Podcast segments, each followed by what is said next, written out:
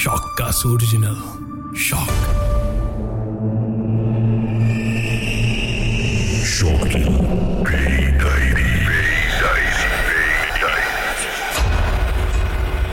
வணக்கம். நான் லிங்கேஸ்வரன் மணியம். அதுவும் குறிப்பாக பேய் வேட்டை லிங்கேஸ்வரன் மணியம் அப்படின்னு தான் பல பேருக்கு இன்று அறிமுகமாகியிருக்கேன் இந்த லிங்கேஸ்வரனின் பேய் டைரி அப்படின்ற ஒரு பாட்காஸ்ட் எதற்காக நம்ம இங்கே உங்களுக்கு வழங்குறோன்னா நீங்கள் நிகழ்ச்சியை பார்த்துருந்துருப்பீங்க. பல பேருக்கு நிகழ்ச்சி ரொம்ப பிடிச்சிருந்தது.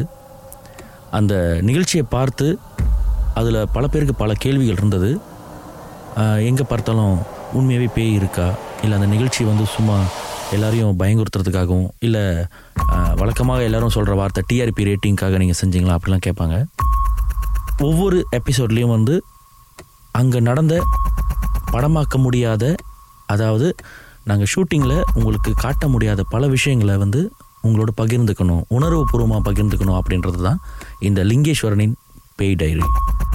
அதாவது ஒரு நாள் முழுக்க ஒரு இடத்துல இருந்து அங்கே வந்து அமானுஷங்கள் இருக்கா? இல்லை அமானுஷங்களை தாண்டி வேறு விதமான ஜொக்ராஃபிக்கல் சூழ்ச்சிகள் இருக்கா? அப்படின்றத நம்ம பார்க்கும் பொழுது சில விஷயங்கள் வந்து நம்ம அந்த நேரத்துலேயே நடக்கும். We call it as a magic சில நேரத்தில் வந்து நம்மளுக்கு அதை அழகாக படமாக்க முடியும். சில விஷயங்களை வந்து உங்களுக்கு தடயமாக காட்ட முடியும். சில நேரத்தில் அந்த தடயத்தை எடுக்கிறதுக்குள்ளேயே அதை நாங்கள் உணர்ந்துருவோம் இல்லை பார்த்துருவோம். அந்த மாதிரி எனக்கு நடந்த சம்பவங்களை தான் இந்த பேய் டைரியில் நம்ம பேச போகிறோம் இது வந்து யாரையும் பயங்குறுத்தணுன்ற நோக்கம் கிடையாது. எல்லாருக்கும் பிடிச்ச ஒரு விஷயம் அதே நேரத்தில் பிடிக்காத விஷயம் பயம். ஆனால் எதுக்கு பயப்படுன்றதை பொறுத்து பா பொறுத்து தான் அந்த பயம் நமக்கு பிடிக்கும். குறிப்பாக இந்த மாதிரி அமானுஷ விஷயங்கள் பேய் கதைகளை கேட்கும் பொழுது அந்த பயம் எல்லாருக்குமே பிடிக்கும். அந்த பதற்றம் எல்லாருக்குமே பிடிக்கும். ஸோ அந்த மாதிரி பேய் கதைகளை விரும்புகிறவங்களுக்கு இது வந்து கதைகள் கிடையாது.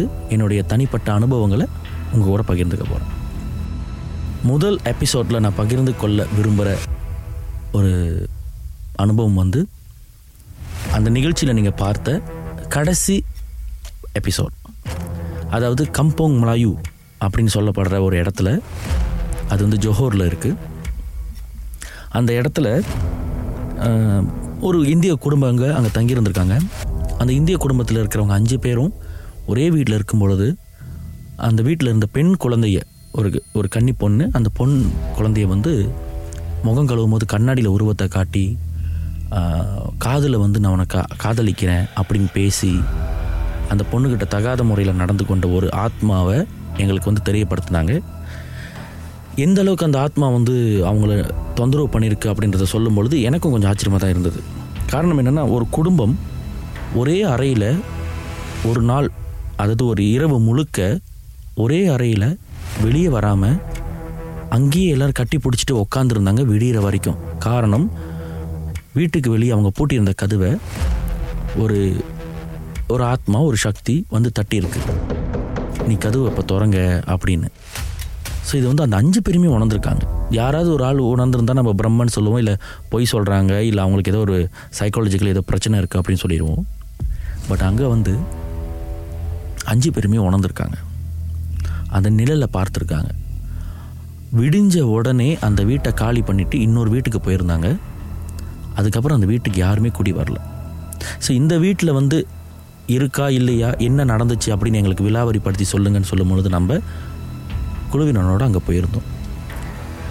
அந்த இடத்துக்கு போயிருந்தப்ப நான் கொஞ்சம் இந்த நிகழ்ச்சியில் வந்து ரொம்பவே இன்வால்வ் ஆகிட்டேன் அதாவது என் கூட இருந்த அபங்வான் அவங்க அமீர் இவங்க கூட ரொம்ப பழகி சில விஷயங்களை நான் கற்றுக்கிட்டு கொஞ்சம் தைரியத்தை வளர்த்துக்கிட்டேன். காரணம் நம்ம எந்த விஷயத்துக்கு பயப்படுவோம்னா நம்மளுக்கு தெரியாத விஷயத்துக்கு நம்ம பயப்படுவோம். இப்போ தைரியத்தை வளர்த்துக்கிட்ட பிறகு நான் வந்து இந்த அமானுஷங்களோட யாரோட தயவும் இல்லாமல் நேரடியாக பேசுகிறதுக்கு துணிஞ்சிட்டேன்.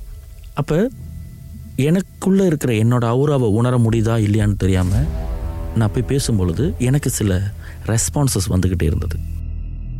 அதாவது இந்த ரெஸ்பான்சஸ் எப்படி உங்களுக்கு கிடைக்கும்னா இது வந்து யாரும் முயற்சி பண்ண வேணாம் ஆனால் இது ஒரு பகிர்தலுக்காக சொல்கிறேன் நீங்கள் வந்து ஒரு இடத்துல ஒரு ஒரு அசிங்கமான வாடை உதாரணத்துக்கு ஒரு நாலு நாள் ஒருத்தர் பல்லு வளர்க்காம வாய்க்கா கொப்பளிக்காமல் வாய் துர்நாற்றத்தோடு வந்து உங்கள் பக்கத்தில் நின்று பேசணும். அந்த வாடை எப்படி இருக்கும்? அந்த மாதிரியான வாடை. ஒரு டெம்பரேச்சர் ஒருத்தர் ஒரு ஜாகிங் போகிறாரு அந்த டெம்பரேச்சரோடு உங்கள் பாடி பக்கத்தில் வந்து நின்று பேசினார்னா அந்த வேர்வை வாடை இல்லை அந்த பாடி டெம்பரேச்சர் அந்த சூடு உங்களால் உணர முடியும். அதே நேரத்தில் இந்த அழுகுன பிணம் இருக்குல்ல அது வந்து ஒரு குருவியோ இல்லை ஒரு பூனை ஒரு நாயோ ஒரு மிருகமோ இறந்துருந்துச்சுன்னா அந்த வாடை வந்து துர்நாற்றமாக இருக்காது. நம்ம எத்தனையோ தடவை சாலையில் க்ராஸ் பண்ணும்போது இந்த மிருகங்களை நம்ம பார்த்துருப்போம் இறந்து போகிறது ஆனால் அந்த வாடை அங்கே இருக்காது.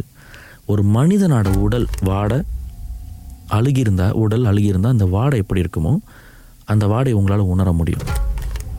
இன்னொன்று மலம். ஒரு மனிதனோட மலம் எப்படி துர்நாற்றம் அடிக்குமோ அந்த மாதிரி ஒரு துர்நாற்றம். இதெல்லாம் வந்து நான் போயிருந்த ஒவ்வொரு எபிசோட்லேயும் ஒவ்வொரு இடத்துலையும் நான் உணர்ந்திருக்கேன். அப்படி உணர்ந்த ஒரு விஷயம் வந்து இந்த வீட்டில் இப்போ பர்டிகுலராக சொல்கிற இந்த வீட்டில் என்ன நடந்ததுன்னா ஒரு வாய் துர்நாற்றம் வாய் கொப்பளிக்காமல் வாய் கழுவாமல் வாய் பல் வளர்க்காமல் ஒரு வாய் துர்நாற்றத்தோட வந்து பேசுகிற அந்த ஒரு அனுபவம் எனக்கு இந்த வீட்டில் கிடச்சிது. ஆளே இல்லாத ஒரு இடத்துல நான் நிற்கும் பொழுதும் என் பக்கத்தில் ஒரு வாய் துர்நாற்றம் அடிக்குதுன்னா என் கண்ணுக்கு தெரியாத இருபது சக்தி அங்கே இருக்குது அப்படின்னு நான் உணர்ந்தேன். இது எந்த அளவுக்கு போகும்? ஏன்னா வழக்கமாக இந்த மாதிரினா நம்ம பயந்துருவோம். எல்லோரும் சாதாரணமாக சாமானிய மக்கள் வந்து பயந்து போயிடுவாங்க விலகிடுவாங்க இது எந்த அளவுக்கு அடுத்த கட்டம் போகும் பார்க்கலாம். உருவம் தெரியுதா? இல்லை ஏதாவது கால் தடம் தெரியுதா? இல்லை ஏதோ ஒரு பொருளை தட்டி விட்டு கீழே விழுவுதா ஏதாச்சும் ஒன்று ஒரு அமானுஷம் இந்த வீட்டில் இருக்குன்னா ஏதாச்சும் ஒன்று காட்டுன்ற ஒரு சவாலான வார்த்தையை நான் அங்கே பேசியிருந்தேன். இதில் வந்து கூட வர அபங்க அமீர் அபங்கமான்னு எப்பொழுது என்ன சொல்லுவாங்கன்னா இந்த பகல் நேரங்களில் இந்த சக்திகள் வந்து ரொம்பவே ஒடுங்கி போயிருக்கும். அதாவது இரவு நேரத்தில் நம்ம தூங்குறோம்ல அந்த மாதிரி ஒடுங்கி போயிருக்கும். ஆனால் இரவு நேரத்தில் தான் இவங்க நம்ம வெளியே எப்படி சுற்றி திரியிறோமோ அந்தமாரி சுற்றி திரிவாங்க. அதனால் பகலில் இவங்க நமக்கு காட்டுற ஒரு தடயமாக இருக்கட்டும் ஒரு சைனாக இருக்கட்டும் அது ரொம்ப குறவாக இருக்கும். ஆனால் நம்ம ரொம்ப சேலஞ்ச் பண்ணோம்னா இவங்களை நம்ம பகல்லே உணர முடியும் அப்படின்னு சொல்லியிருந்தார். எனக்கு வந்து இதில் வந்து தெரிஞ்சுக்கணுன்ற ஆர்வம் ஏற்பட்டது. அப்போ நான் என்ன பண்ணேன்? ஒவ்வொரு அறையும் ரொம்ப பெரிய வீடு இல்லை இருந்தாலும் ஒவ்வொரு அறையாகவும் நுழைஞ்சு இங்கே இருக்கியா? இங்கே இருக்கியா? இங்கே இருக்கியா? அப்படின்னு சொல்லிட்டு நான் ரொம்ப சவால் விட ஆரம்பித்தேன் நான் போன ஒவ்வொரு அறையிலையும் எனக்கு ஒரு ரெஸ்பான்ஸ் இருந்துக்கிட்டே இருந்துச்சு. நீங்கள் நிகழ்ச்சியை பார்த்துருந்தா அந்த கையில் வச்சுருக்கிற இஎம்எஃப் மீட்டரை நீங்கள் பார்த்துருப்பீங்க. இது எல்லாம் பார்த்தோன்னே அவங்க ரெண்டு பேரும் சொன்னது என்னென்னா எங்ககிட்ட கம்யூனிகேட் பண்ணுறதோட உங்ககிட்ட கம்யூனிகேட் பண்ணுறது அதிகமாக இருக்குது ஸோ இரவில் நீ வந்து பேசுனா கண்டிப்பாக உன்கிட்ட பதில் சொல்லுவோம். அப்படின்னு சொல்லிட்டு இரவு நேரத்தில் அந்த வீட்டுக்கு போயிட்டோம். பகல் வந்து ரொம்பவே சுவாரஸ்யமாக இருந்துச்சு. ஏதோ ஒரு விஷயத்தை செய்ய போகிறன்ற ஒரு சுவாரஸ்யம் இருந்தது. ஆனால் இரவு நேரம் வந்து அந்த மாதிரி இல்லை. அதே இடம் அதே வீடு. ஆனால் அந்த வீட்டுக்குள்ளே அந்த டெம்பரேச்சர் வேறு மாதிரி ஆயிடுச்சு. அப்போ வீட்டுக்குள்ளே நுழைஞ்சு போகும்பொழுது அதாவது நான் தான் இப்போ அந்த அமானுஷத்தோட பேச போகிறேன் கம்யூனிகேட் பண்ண போகிறேன் அப்படின்ற உரையாட போகிறேன் அப்படின்ற ஒரு நம்பிக்கையில் எல்லோரும் வீட்டுக்குள்ளே போயிட்டுருக்கோம். அப்போ வழக்கம் போல் அவங்க அமீர் வந்து படம் அறிவார். அந்த உருவத்தை வர வச்சு வரைவார். ஸோ இப்படி வரைஞ்சிட்டே இருக்கும் பொழுது நம்ம இந்த உருவம் ஏதாச்சும் ஒரு நடமாட்டமாகவோ இல்லை ஒரு உருவமாகவோ இல்லை ஒரு ஒளியாவோ இல்லை நிழலாவோ ஏதாவது ஒன்று அம்பிடும் அப்படின்னு சொல்லிட்டு நம்ம என்ன பண்ணுவோம்? ஒரு கேமரா அங்கே வச்சுருப்போம். இன்ஃப்ராரேட். அந்த கேமரா வந்து சிகப்பு லைட் அடிச்சிச்சுன்னா அது வந்து ரெக்கார்டிங்கில் இருக்குன்னு அர்த்தம். அது அமைஞ்சு அமைஞ்சு ப்ளிங்க் பண்ணிச்சுன்னா அது ரெக்கார்டிங் முடிய போகுதுன்னு அர்த்தம். அப்போ ஒரு கட்டம் நான் பார்க்கும் பொழுது அது ப்ளிங்க் பண்ண ஆரம்பிச்சோன்னே எனக்கு ஒரு டவுட் வந்துருச்சு. இந்த இது வந்து அமைய போது போல இருக்கு. என்னன்னு போய் பார்க்கும்பொழுது எப்பொழுதுமே கேமராவோட லென்ஸ் எந்த பொருள் ஃபோக்கஸில் இருக்கோ அந்த பொருளை வந்து ஃபோக்கஸில் வச்சுட்டு மற்ற பொருள் எல்லாத்தையும் டிஃபோக்கஸ் பண்ணிடும் அந்த இடத்துல நானும் அவங்க அமீர் மட்டும்தான் இருந்தோம். ஆனால் அவங்க அமீர் டிஃபோக்கஸில் இருக்கார். ஸோ வழக்கமாக இது வந்து எப்படின்னா ஒரு பொருள் தூரமாக இருக்கும்போது அந்த பொருளை அது ஃபோக்கஸ் பண்ணாதப்ப அது டிஃபோக்கஸ் ஆகும்போது ஏதோ ஒரு பொருளை அது வந்து ஃபோக்கஸ் பண்ணுதுன்னு அர்த்தம் கேமரா.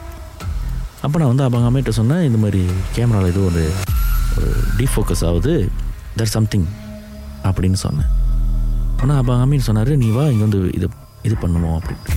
ஸோ நான் ரொம்ப சவால் விட்டு சவால் விட்டு பேசி சவால் விட்டு அவங்கள வர வைக்கணும் அப்படின்றதுக்காக நான் சவால் விட்டும்பொழுது என்னால் உணர முடிஞ்ச ஒரே விஷயம் என்னென்னா என் கழுத்துக்கு பின்னாடி ஒரு கை வந்து என்னை பிடிக்கிறது. அதாவது என்னோடய கழுத்து.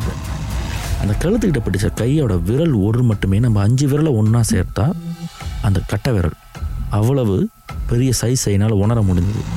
அப்போ அஞ்சு விரலும் எவ்வளோ பெருசாக இருந்திருக்கும் அது என்னை அமுத்தும் பொழுது என்னால் வந்து மூச்சு விட முடியல.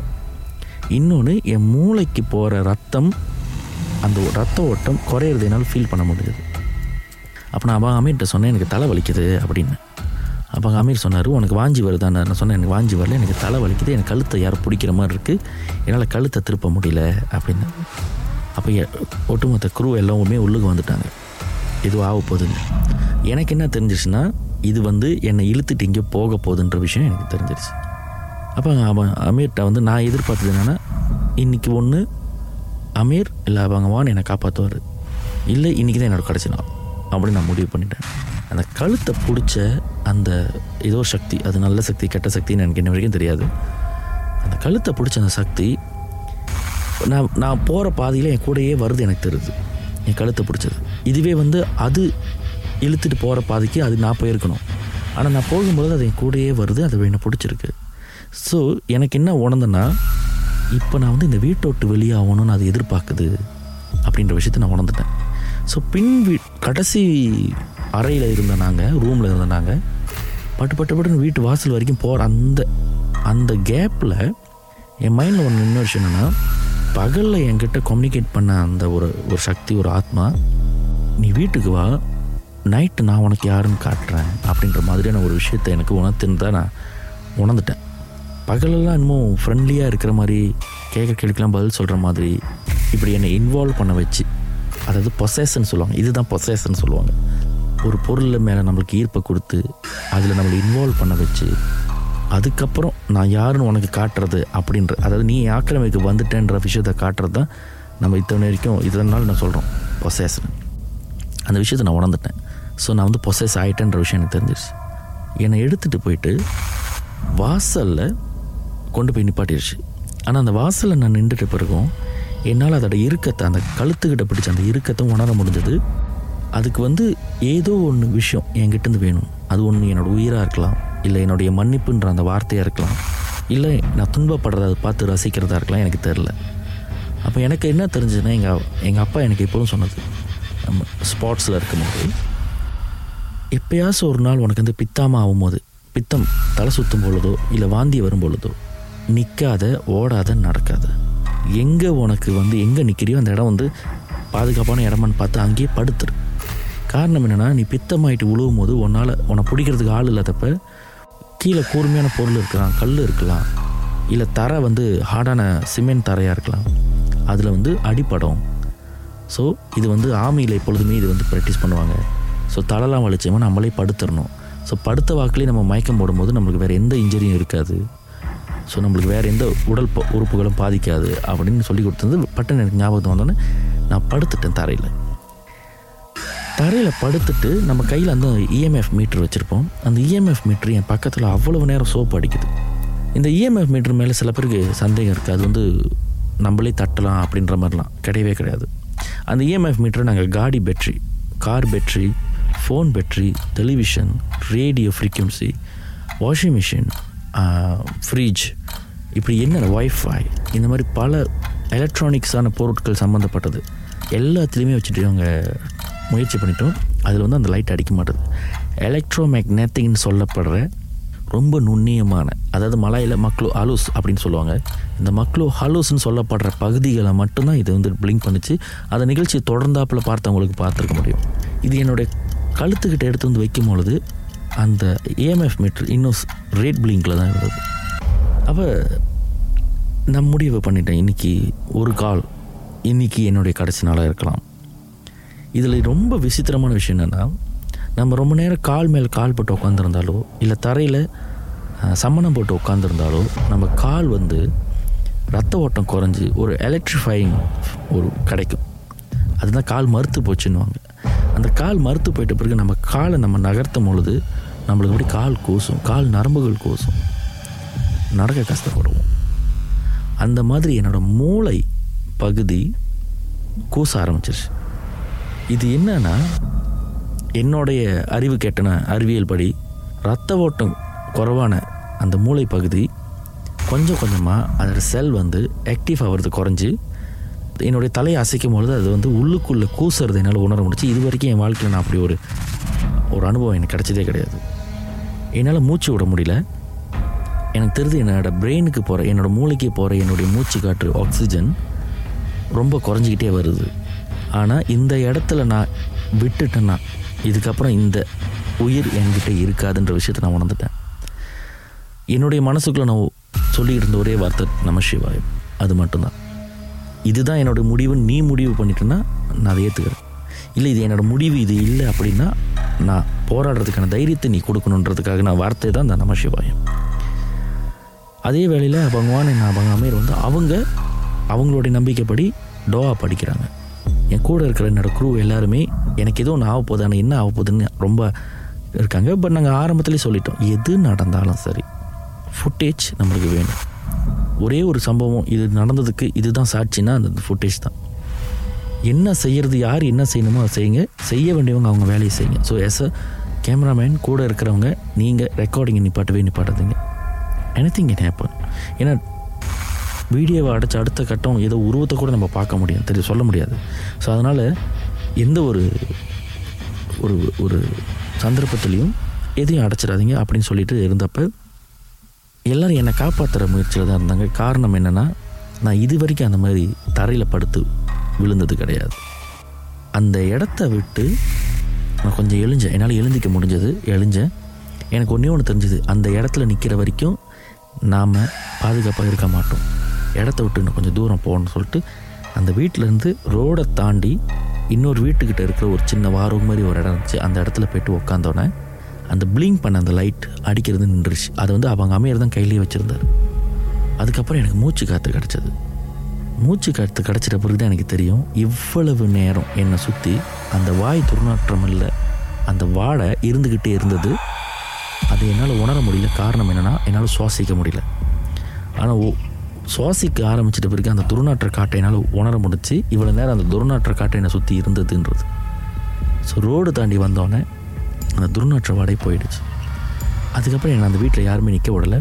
பகவான் என்ன அவங்க அமீர் என்ன சொன்னாங்கன்னா வீட்டு பின்னாடி இன்னொரு உருவம் இருக்குது அது என்ன சக்தின்னு எங்களுக்கு தெரில ஆனால் முடிஞ்ச அளவுக்கு வீட்டுக்குள்ளே வந்து உன்னோட உடம்புக்குள்ளே நுழையிறதுக்கான முயற்சி அது எடுத்தது. ஆனால் இந்த மாதிரி சக்திகளை வந்து உப்பும் மிளகும் வச்சு நம்ம தடுக்க முடியும் அப்படின்னு சொல்லிட்டு அப்போ வந்து உப்பும் மிளகும் எடுத்துன்றாரு அப்போ தான் நான் இன்னொரு விஷயம் உணர்ந்தேன். அந்த காலத்தில் நம்ம தாத்தா பாட்டியெல்லாம் வீட்டு வாசலி வீட்டு இந்த மாதிரி உப்பு மிளகுலாம் வச்சுருப்பாங்க. இந்த தீய சக்திகள் வீட்டுக்குள்ளே வரக்கூடாது அப்படின்னு. பட் இன்றைக்கி இருக்கிற நவீன காலத்தில் இது எல்லாரும் மூடநம்பிக்கை அப்படின்னு சொல்லலாம். இல்லை இது ஒரு கட்டுக்காதன்னு சொல்லலாம். ஆனால் அபாங்வான் அபங்காமீர் இந்த உப்பையும் மிளகையும் ஒரு பையில் கட்டி அவங்க பாக்கெட்டில் வச்சுருந்தாங்க. இந்த அனுபவத்தை என்றைக்குமே என் வாழ்க்கையில் மறக்க முடியாது. காரணம் என்னென்னா இதுதான் மரணம். மரணம் இப்படி தான் இருக்கும். ஏறத்தால் மரணத்தை அடையிறவங்க இதை ஃபீல் பண்ணுவாங்கன்ற விஷயத்த அந்த நேரத்தில் உணர்ந்து அடுத்த பிறவி எடுத்தாற்போல் இப்போ உங்ககிட்ட பேசிகிட்டு இருக்கேன். நன்றி. நான் பேய்வேட்டை லிங்கேஸ்வரன் மணியன்.